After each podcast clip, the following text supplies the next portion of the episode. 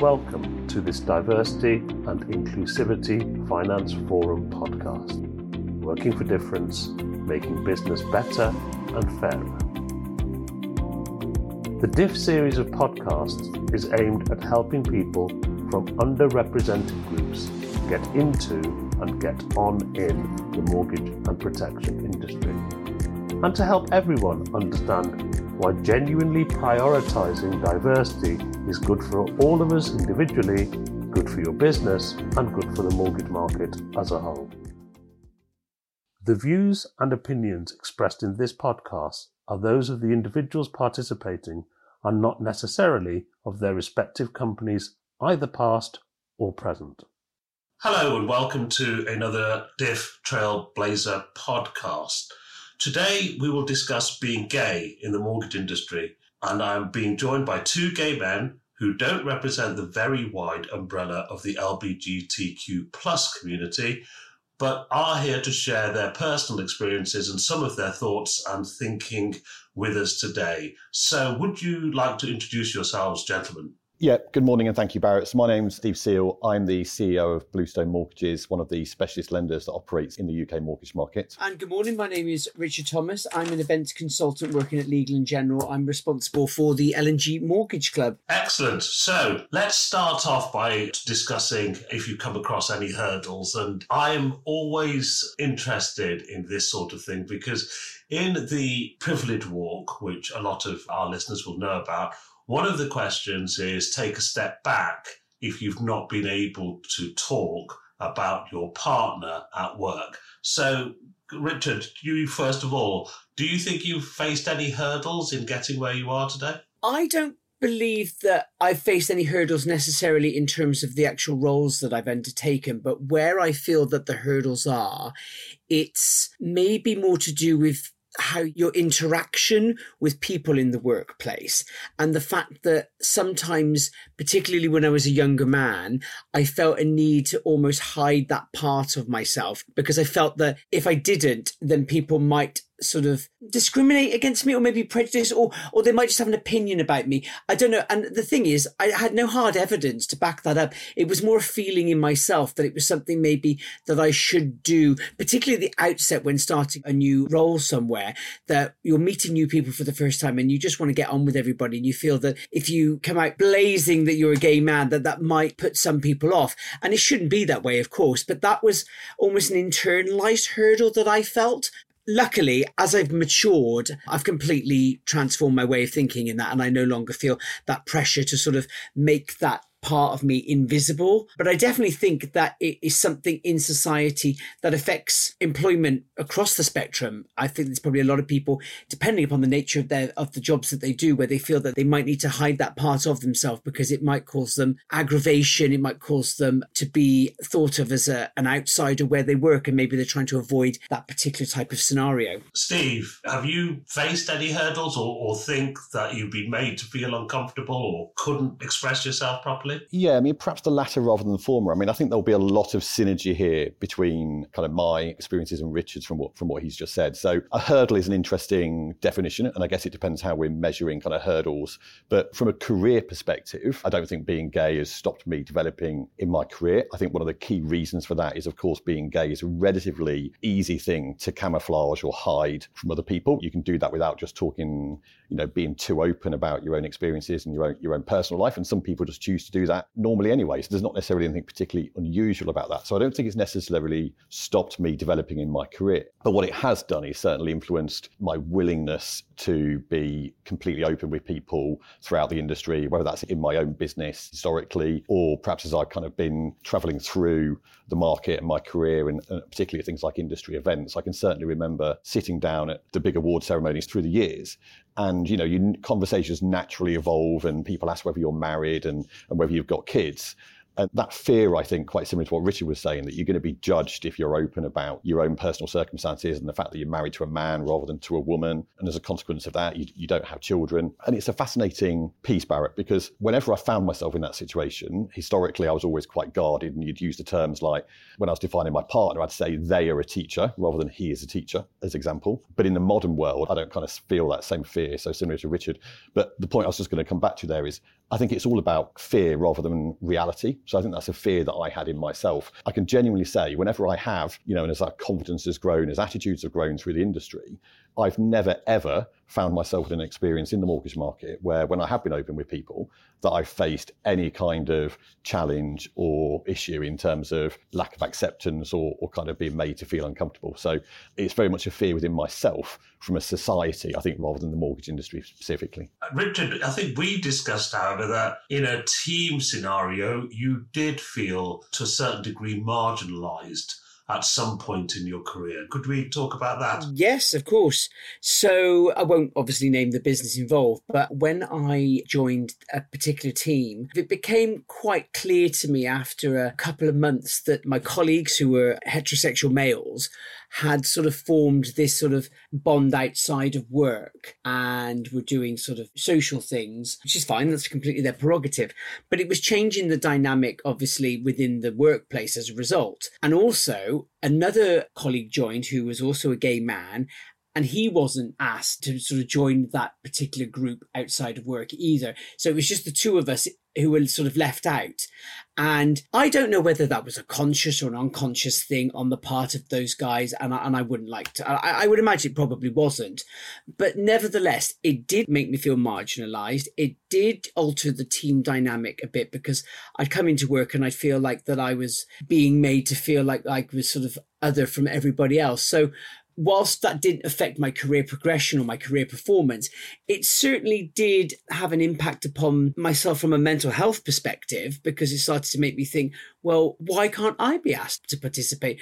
You know, we seem to get along perfectly fine within the workplace, yet I'm never asked if I want to go along to any of these other events. And, and interestingly, to sort of back that up, if we had a, a heterosexual male come into the workplace and join the team, they appeared to be asked to sort of join in with them.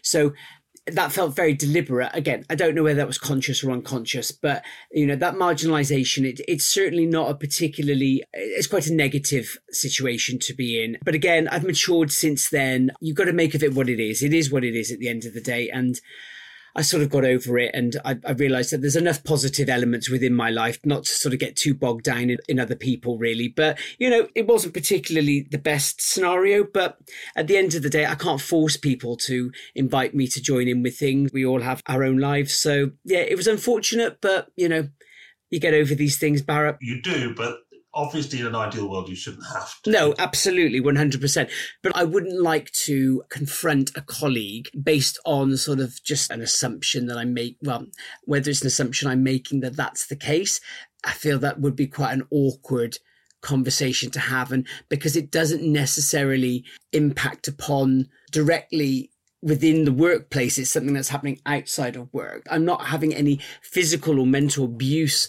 or discrimination you know that's very obvious in that sense. It's a very difficult complex scenario to be in and nowadays attitudes are changing. Maybe i might feel a little bit more inclined to um, discuss it with my line manager and some of the individuals on, on a very sort of informal basis but back then i just let sleeping dogs lie and just got on with it. But that sense of othered of being made to feel different and unwelcome is pervasive and does impact on your mental health, and it really should be something that we should watch out for. Do you think, and this is just a question, that happened because it was a male team? If it had been a more mixed team with more women on it, you know, Steve, do you think that teams made up of all men and all women behave differently towards the gender issue than teams where there are men and women mixed. So, so again, I'd say historically, absolutely, Barrett. So I think there's, there's always been that masculinity within male-dominated teams. You turn the clock back, you know, kind of ten years or so, then absolutely that would have been a greater factor in a team than I think it is now. I'd argue I've generally, this is a, a sweeping generalization, but I've generally found females to be more accepting of homosexuality than men or, or straight men. So I think if there's a greater balance between the team, then that could have easily changed the dynamic and the power base within that kind of or, or, within teams generally. I mean, I really sympathise with Richard and that kind of experience that he's outlined there. I'm, I'm, fortunate I can't think of a situation where I've ever kind of felt alienated in that sense in the workplace, but I can imagine how difficult that would have been and how that kind of played on on Richard's mind. So I do sympathise. Indeed. And so we've touched on the attitudes have changed and we can come back to discuss what expectations somebody who is a gay man in our industry should have in terms of various feelings and things that they can discuss.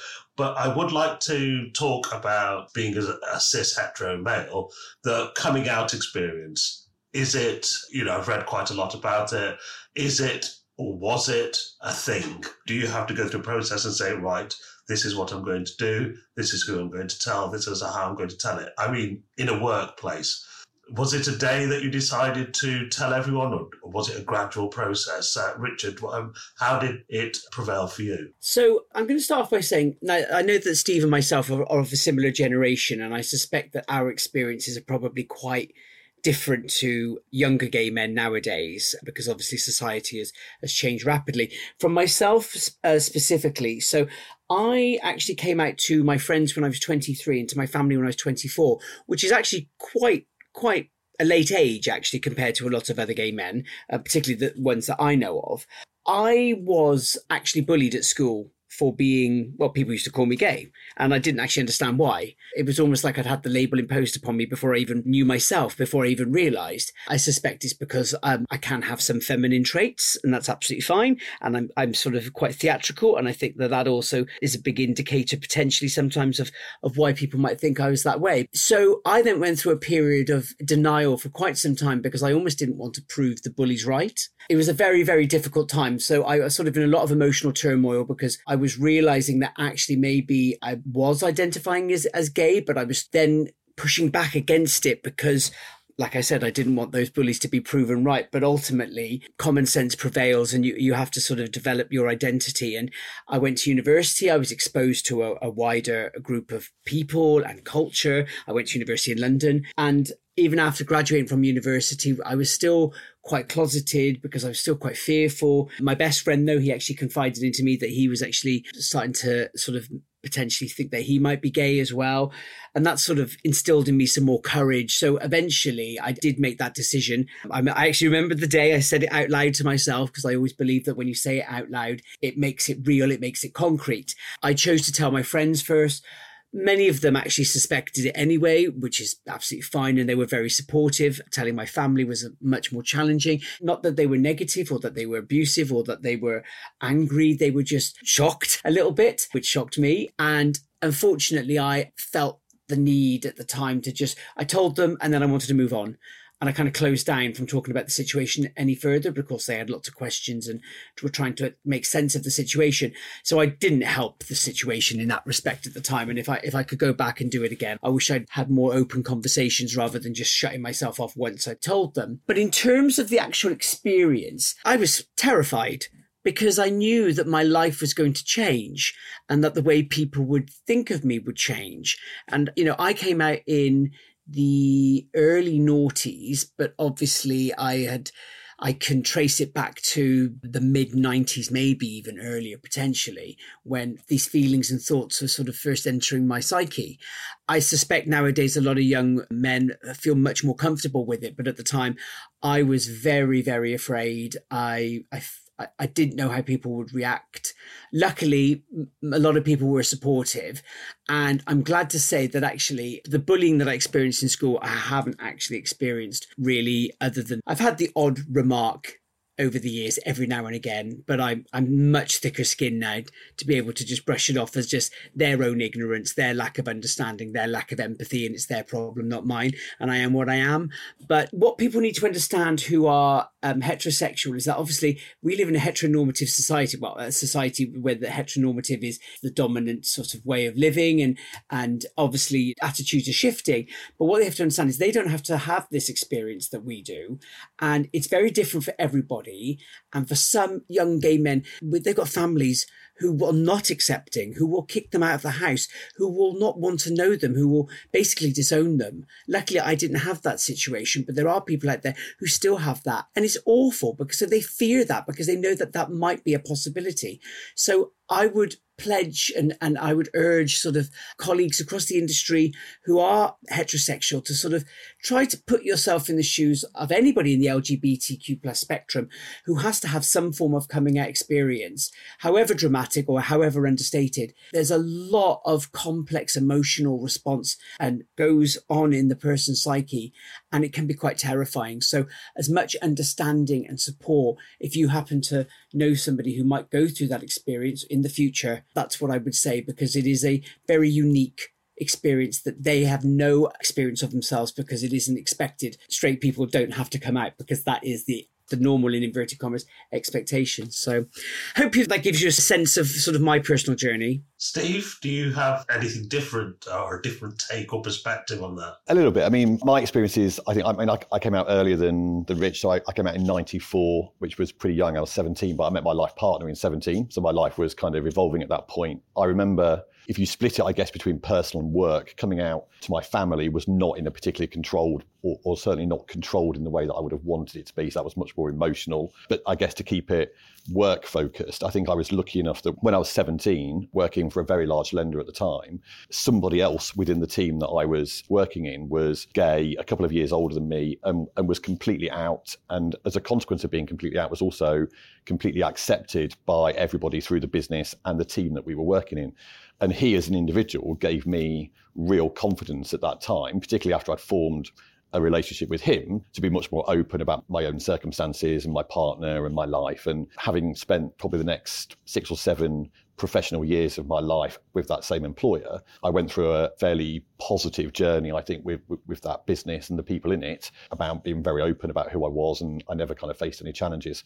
I think my challenge has then been that as I've changed employers and I guess as my career has kind of evolved since that point and, and moved around to a degree, I've almost had to repeat that journey of getting myself in a position where each time you enter a business, you have to get yourself in a position where you start to feel comfortable.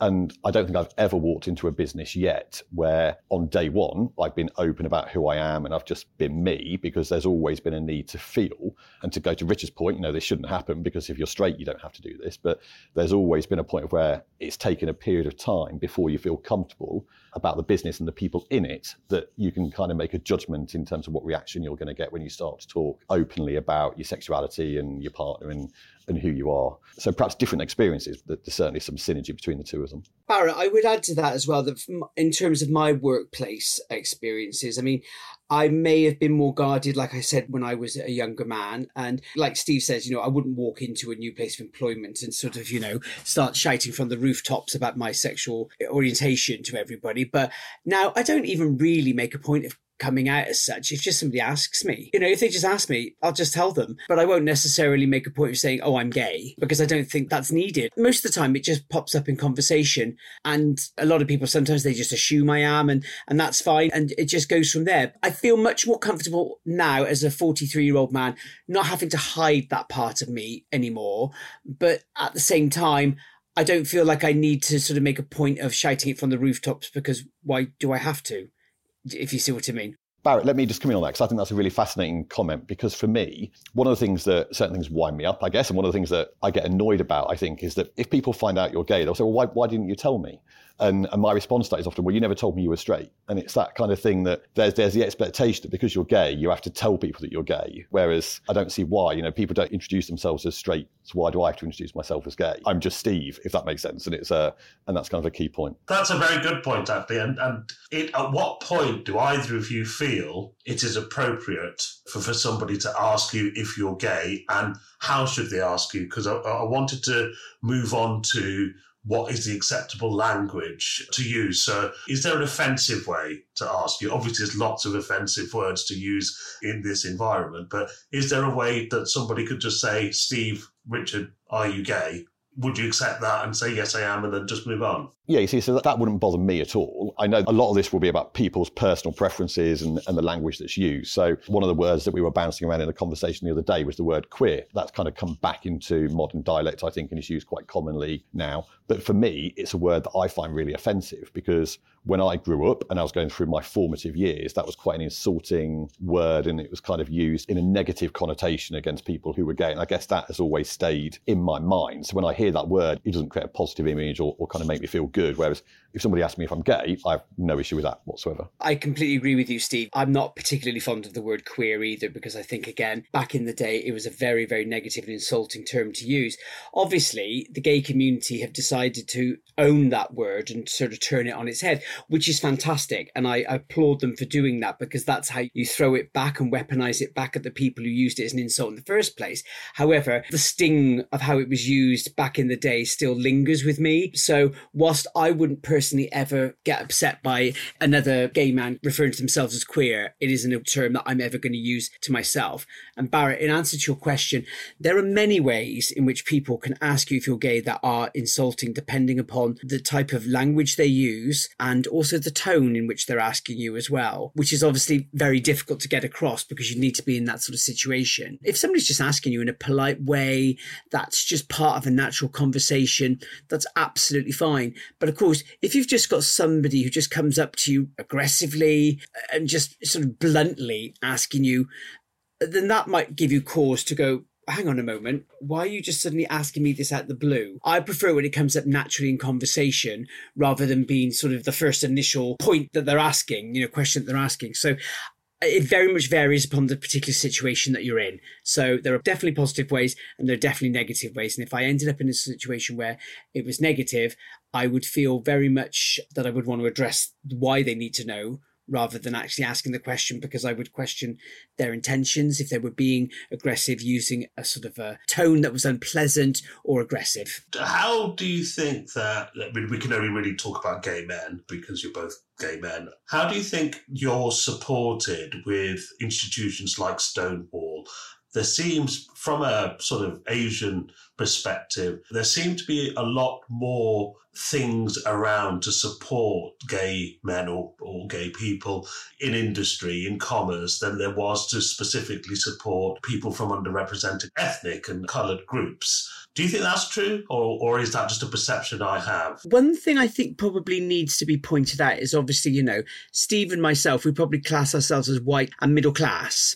So therefore, our experience is going to be very different to maybe somebody with a different ethnic background, which is maybe tied and they have very strict religious beliefs, which means for them identifying as LGBTQ plus is probably going to be very different to what Steve and myself experienced because religion obviously tied to sexual orientation is a i mean i don't want to get into that in, a, in, any great depth because it's not my experience but what i'm saying is there is a vast spectrum of experiences for gay men depending upon other factors as well. You know where you live in the world the type of government that you're under your socio-economic background your religious beliefs or the beliefs of your family the culture you were brought up in.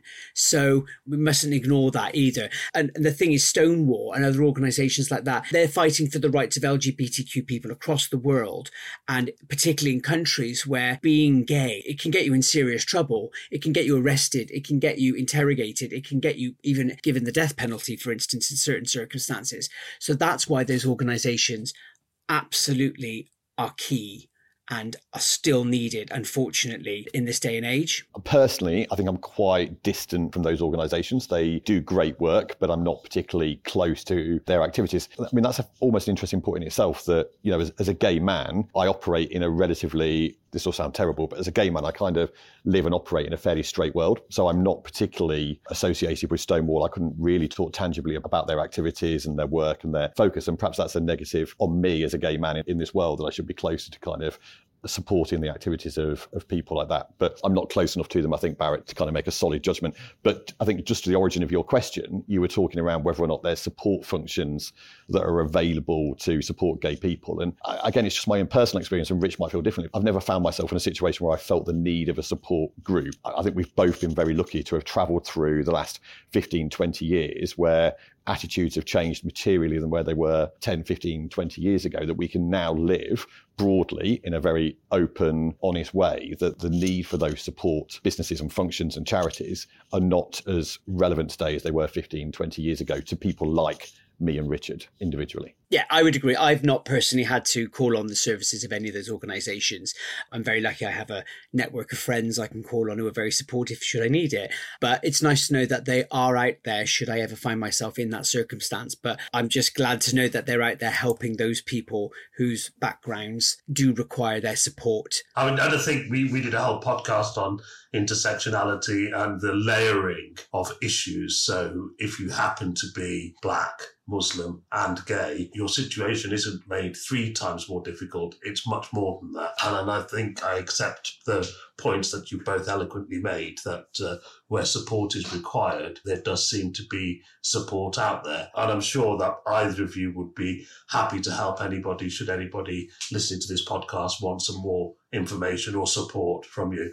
So let me, before we go on to some more esoteric issues, do you think, and, and this is just a, I think you'd accept this from a heterosexual male who is sort of trying to drive a, a diversity and inclusivity agenda. Do you think, uh, uh, especially you, Steve, as a gay CEO, it gives you a little bit of an extra edge to have diversity and inclusivity front and center of your thinking when building a team? Yeah, I mean, I think diversity and inclusivity is a growing agenda anyway. Clearly, it's something as an individual I'm going to be passionate about because I'm part of one of the component elements of that diversity and inclusivity agenda. So I'm always going to be heavily invested in it. But I think one of the real positive things that we see rolling through the financial industry at the moment is the growing agenda, both from the regulator and businesses generally, and obviously supported by wider society motivations, that the diversity and inclusivity agenda and the equality aspects of that are really key. And certainly within our own business, you know, we within my business, we have a very diverse group of colleagues that I hope the culture within the business that manifests through my business is is very positive and embracing of all of those individuals, regardless of their backgrounds. And I think it's incumbent on me as a as a leader in a business like this, but not just in my business within the industry, to advocate for positive change from a diversity and inclusivity perspective. Hence the conversations you and I have been having, Barrett, recently about how we can not only drive change for our own businesses, but through the industry and society in general. And Rich, do you think that being gay gives you a, a, a sort of greater empathy for the need for DNI and a need for understanding and, and wider experiences bringing to bear in teams and especially in financial services 100% barrett because that sense of marginalization that you know you feel sometimes as that sort of component element of DNI. It doesn't take a great leap to be able to empathize with people from other segments of DNI who also feel marginalized for whatever reason. So whether you're a woman or you're you're a person of color or you have a disability or you are on the LGBTQ plus spectrum, you know, these are all relevant parts of DNI. And I know that there's a lot more to DNI than just those particular examples. And so I feel that we should be more mutually empathetic because I think if you look at it, there are a lot of people out there who are on the sort of DNI spectrum in some way. And obviously, we just need to continue to make our voices heard. And obviously, I work for Legal and General, which actually in all fairness, does a fantastic job of promoting diversity and inclusion. I've really seen a significant step change in that area in the last few years.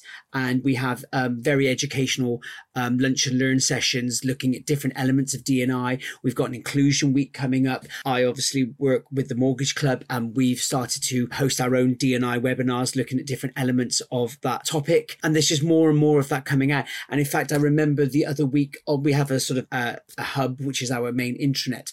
And there was a, a story on there about a colleague from one of the other offices who was an openly gay man. And he was just talking about his experiences in this blog about what it means to be a, a gay man working for Legal and General, the support he feels, how he feels comfortable, how he doesn't feel pressurized. And that wasn't even anything to do with, you know, a particularly, um, it wasn't a pride month. It, uh, it wasn't tied into anything of any significance. It was just part of that ongoing DNI conversation to educate the work workforce and make us all allies of each other, essentially. That's a very good point. Um, and you touched on something that I know uh, you, Richard, are very passionate about, and uh, I'd be interested in your view, Steve. But this is the idea of brands and companies jumping on the bandwagon and being tokenist during Pride Week and sponsoring this and sponsoring that, but not actually doing anything fundamental to change their soul, as it were, to be more embracing of diversity and inclusion. You have some very strong thoughts about that, don't you? Yes, if people aren't aware of the term, it's called rainbow capitalism, which can be seen as brands jumping on the bandwagon of pride to use it to almost exploit the pride in order to sell their goods and services essentially. And it's becoming much more transparent when brands are doing that and they're being called out more when they're just using that as a platform to sort of promote their business, but they don't actually engage with the LGBTQ plus community at any other point during the year. And there's another term as well. It can be called pink washing, where basically it's just seen as insincere and ignorant use of the LGBTQ plus experience to sort of further their business. But there are those brands out there that are sort of realizing now that it can't be tokenistic. It can't be just about one month of the year because pride you should have pride all year round. It shouldn't just be about one month. And businesses should have pride in their LGBTQ employees and customers and stakeholders all year round, not just showing that support in one month. To, to, give you an idea of how brands can further their engagement with the community, if you, if you look at the fashion label Balenciaga, they actually donate 15% of their Pride collection to what's called the Trevor Project. And the Trevor Project is an incredibly well known organization for young LGBTQ youth in America. And from the sort of financial services side, I was just reading up the other day about so JP Morgan and Chase, the sort of American bank, they actually support LGBTQ organizations throughout the pandemic. They support LGBTQ elders who are actually experiencing um, marginalization that's been sort of boosted by the pandemic. And they sort of put a lot of money towards making donations to organizations to support those individuals across the country. So that's just two broad examples of brands going the extra mile to actually show, to not just talk the talk, but actually walk the walk in this space. And I think it's really important that more brands understand that they can't be superficial, that if they're going to support this community, that it needs to be more embedded in many more different aspects of their corporate culture and their customer and employee engagement. And that if you're going to be superficial, be expected to be caught out, particularly on social media. People will call out brands who are just being exploitative at the drop of a hat now. I, I think that's absolutely correct, and they do need to be called out and should be.